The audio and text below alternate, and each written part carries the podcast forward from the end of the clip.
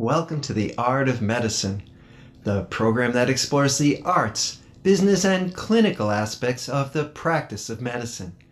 I'm Dr. Andrew Wilner, and my guest today is Dr. Maheen Mausoof Adamson. Welcome, Dr. Adamson. Thank you for having me. Dr. Adamson, today we're going to talk about something that I think is really important gender differences, particularly in relationship to head injury. Now, you are a clinical associate, associate professor of neurosurgery at Stanford, and your interest is what happens to the brain, right, when it gets injured. Mm-hmm. And is there a difference between female brains and male brains in response to that injury? Is that right? That's absolutely right. So I guess a priori, why should there, well, you know, at the risk of being politically incorrect, I will say that there are differences between men and women, correct? Correct. Very much all, so. Uh-huh. We can all agree on that. yes. Um, what about their brains? Are there differences in their in their brains? Sure. Um, let's uh, unpack this a little bit. I wanted to um, go back to how you you know, you mentioned that I am a, a clinical associate professor at uh, in neurosurgery at Stanford, but my main appointment is actually at the VA Palo Alto, and um, I'm a clinical research director there for the rehab services. And what's really important, the reason I mentioned that is because my work has been in veterans a lot for uh, traumatic brain injury. And that's how I got into it. So I got into this because I've been studying uh, Alzheimer's disease, cognitive aging, and then I started studying traumatic brain injury. So the access to data that I had was, you know, since 2005 or so, we, you know, have data that looks at departmental data on uh, men and women who uh, veterans. And uh, as you know, in the military, there's not many women, but the but the population of women who are in the military has increased a lot like from 12% to maybe 17% now. And so the numbers are increasing. So we were able to look at uh, the difference in gender in just symptom reporting. So even there, there was a glaring difference between how women report symptoms after brain injury versus what symptoms are reported for men. And because I'm a neuroscientist by training, I was like, hmm, they're reporting this, but what's going on in the brain? And as you know, anyone who starts taking even undergraduate classes in neuroscience, we always learn about evolution. We learn about how the brain, you know, uh, develops and how different parts develop at different stages. And there's always some document, some paragraph in there and some chapter in that undergraduate book that talks about sex differences in the brain. And it starts with how you know, um, women have smaller brains or smaller skulls, or they have, um, because they're just made smaller in a way on, on general. And we have less blood in our body. I think it's one liter less or something like that. Um, but I think it's important to see that there's a ton of research that has looked at the differences in the brain in the anatomy between men and women. And there's there's two camps. One camp that says that yes, those differences are biological, and the other camp says that it's an interaction with the environment and it's how you nurture. It's the nature versus nurture argument, right? But I think it actually it doesn't have to be that way. I feel like it's more has to do rather than with the structure, it has to do with the function of the brain and how you utilize it and how it develops into things that you know women are better at verbal memory, men are better at spatial memory. These are things that some people contest. Some there's evidence on both ways, but there are differences. And um, you know, I, I the old saying that you know, gosh, maybe 15 years ago, it was like men are from Mars and women are from Venus, that kind of stuff. It's not as cut and dry as that. So, um, but yeah, so the, yes, there are differences. I hope I answered your question. so back to the military there is head injury, and more and more women are on active duty where they're susceptible to head injury. So, in terms of complaints, you said there was a difference between men and women reporting symptoms. What what was the gist of that? Did men report more symptoms, or different symptoms, or women reported more symptoms? How did that play out? Sure. Um, so again, I have to give uh, credit to the team that I work with and um, um, you know Dr. Odette Harris and other collaborators and who have really done a lot of work on looking at symptom reporting. And symptom reporting is really interesting. So we we were able to map. So we did a paper into 2020, and it was um, one of my collaborators, uh, Max Gray. His last name is Gray, so it was Gray et al. And the paper we wanted to really see the difference in symptom reporting. That was just about the difference between the gender. So what we did was we matched them. So we matched the sample of men and women on the type of TBI they had, traumatic brain injury, the age at which they had it, and how far it was from when we when they reported it, how far the TBI was. So when you match those TBI characteristics, and we looked at the differences in symptom reporting, what we found was women had more psychiatric problems that they were reporting years after the traumatic brain injury. Psychiatric meaning depression, anxiety, um, and PTSD. They also had more self-report of cognitive complaints. I'm losing, I'm, I'm having a hard time remembering things and, and more than men. And the third thing we found was there was a little bit more of vertigo that was being reported. Now, some of this can be explained that these are all like hypotheses that either have been tested or are being tested. Some of this can be explained by some uh, physical aspects. So women have, on general, a thinner neck. And if you, this is actually uh, one of our uh, wonderful collaborators, uh, Dr. Jam Ghajar at, uh, in neurosurgery at Stanford. And he, I remember talking to him once and he was, he was, uh, he's actually published papers on this as well is um, you when when you get suppose you get whiplash right? Or you're in a sports concussion or you're in you know and your head moves back.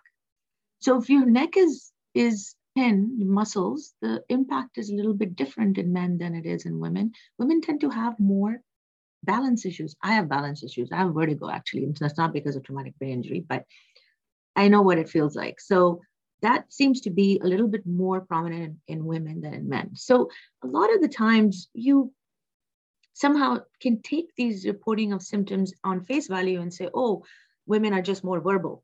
They're just going to report more. It's not true. You can actually have them test on certain cognitive tasks and see the differences as well. That was not done in the study. This was just symptom reporting. So what I'm saying is some of the some of the complaints you can actually go and empiric, empirically test them and others, you can just say that, yes, that's the report. So I think that's what we found. So, one of the possibilities is that just due to being physically different, the injury would be different. What about at the level of the brain itself? I mean, suppose we take, uh, you know, a male brain and a female brain, and we hit each one with a hammer with the same force. It's going to hurt. Um, there is possibility that how much it hurts might be different.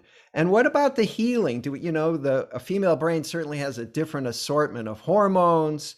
I mean, the absolutely neurons, as far as we know, are the same. But is anybody? Is there a way to look at that? Can can it be studied? Yes, yes. So Andrew, I'm so excited that you asked this question because, um, you know, scientists always study like one aspect of something. But when you're doing clinical translational science and you're actually working in hospitals and you're a scientist, what you get exposed to is like, okay, you're, you're interested in epidemiology, you're interested in diagnosis, but how does that translate into actual treatment? How does that translate into what's happening in the brain? So I think what's um, clearly important is that in, in a way, you have to look at it from the perspective of if if if if a woman gets a brain injury how is the brain going to heal versus when a man gets a brain injury right? And the trajectories are slightly different. Um, i'll give you an example.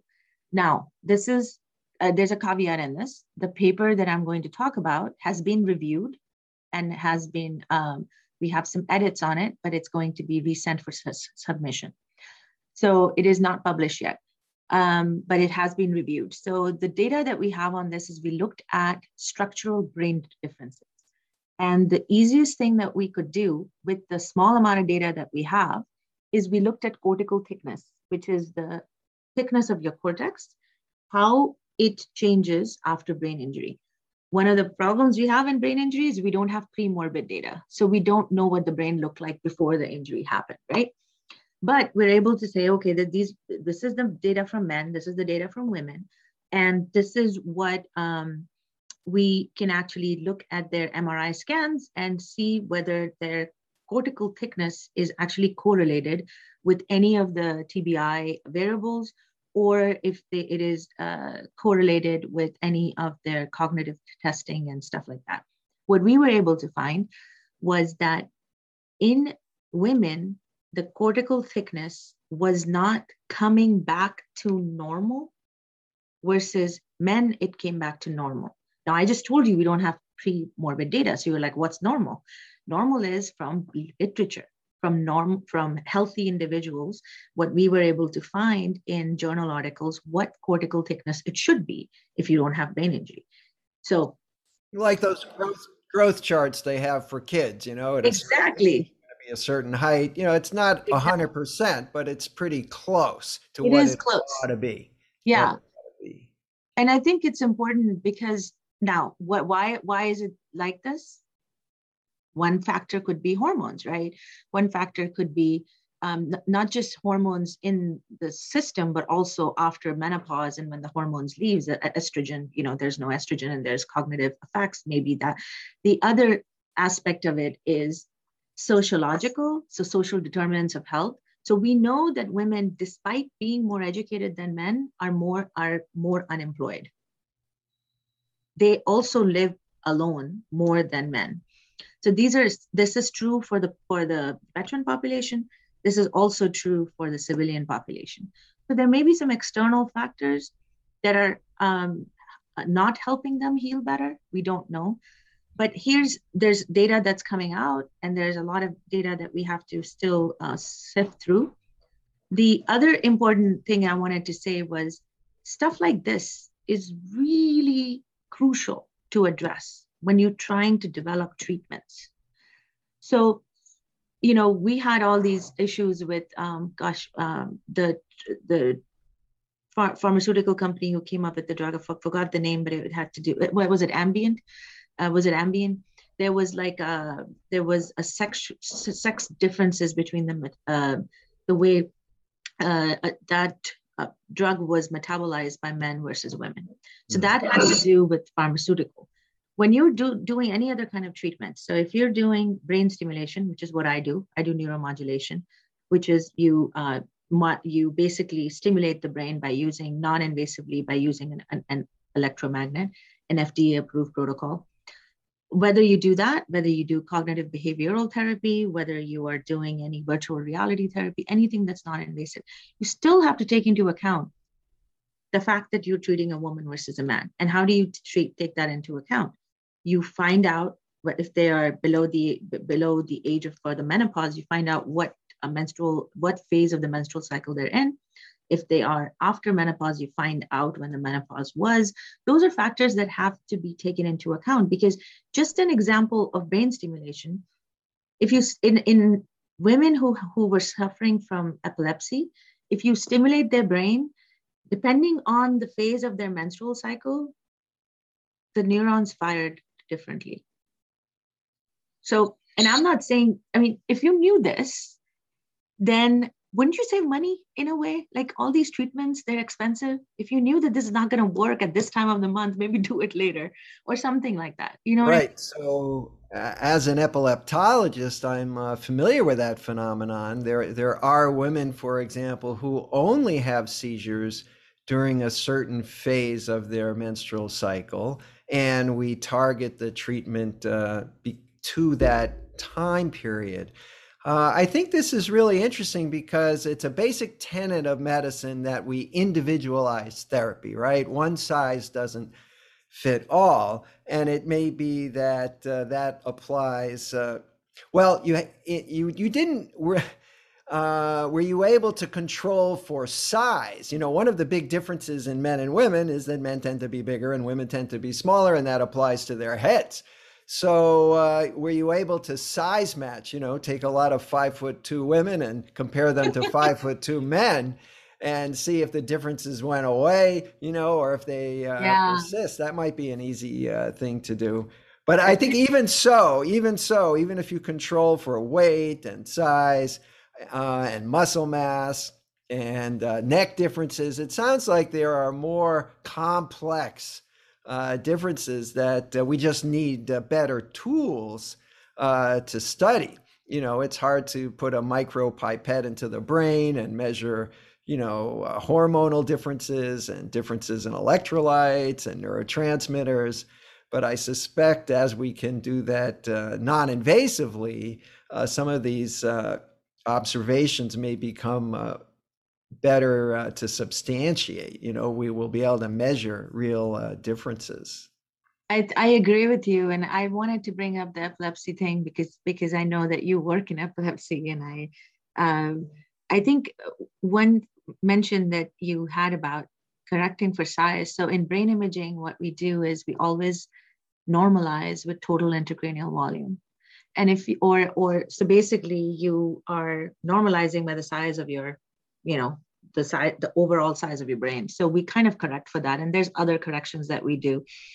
But it's it's important to also know that these differences are there but they're there to be appreciated and they're there to help us create our care to be patient centered so everything becomes very precise and accurate and individualized so that you can actually treat the not just the symptoms but actually the mechanism of, of the of the disease or the health problem that you have. And it again goes back to the basics of medicine. You think of the patient first. Know the patient really really well.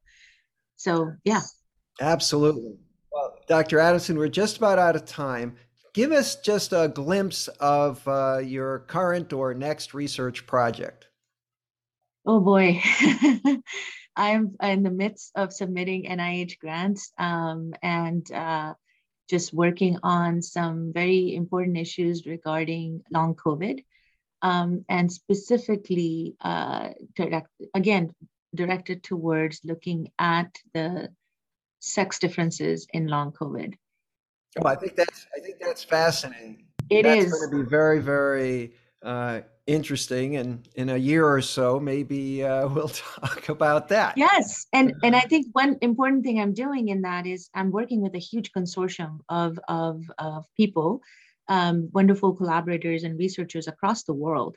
Um, it's an international uh, consortium uh, that uh, the founder of it is at um, university of southern california dr paul thompson and the consortium is called enigma.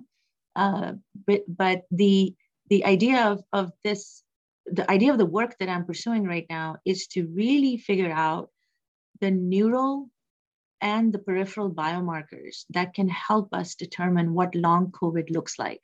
So, brain imaging, full on like blood uh, collection to look at T cells, to look at um, the inflammatory markers, and to really put together whether any of this long COVID is going to lead us into other things like dementia, you know, or chronic fatigue syndrome. Um, so things like that. Like, what is it that is in store for us for people who have actually recovered? And is there a sex difference in this? And we've seen some data out there that shows that yes, there seems to be longer symptom reporting in women for long COVID.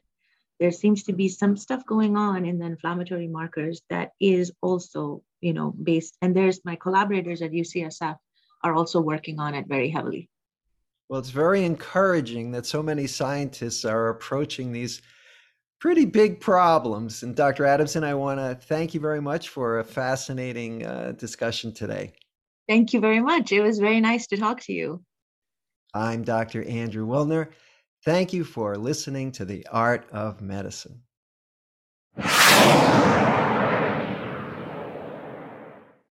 This program is hosted, edited, and produced by Andrew Wilner, MD, FACP, FAAN. Guests receive no financial compensation for their appearance on the art of medicine. Andrew Wilner, MD, is Associate Professor of Neurology at the University of Tennessee Health Science Center, Memphis, Tennessee. Views, thoughts, and opinions expressed on this program belong solely to Dr. Wilner and his guests and not necessarily to their employers, organizations, or other group or individual. While this program intends to be informative, it is meant for entertainment purposes only. The art of medicine does not offer professional financial, legal, or medical advice. Dr. Wilner and his guests assume no responsibility or liability for any damages, financial or otherwise, that arise in connection with consuming this program's content. Thanks for watching. For more episodes of The Art of Medicine, please subscribe. www.andrewwilner.com